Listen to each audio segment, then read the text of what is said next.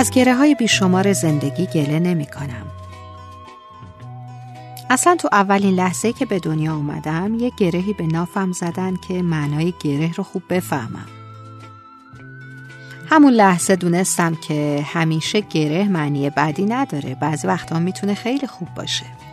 شاید اصلا حکمتی توی این گره ها باشه.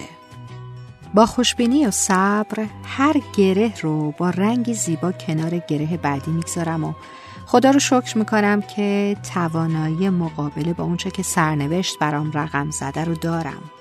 خب این گره ها جزی از سرنوشت دیگه مگه غیر از اینه؟ شاید روزی برسه که با این همه گره فرشی زیبا به بافم نه؟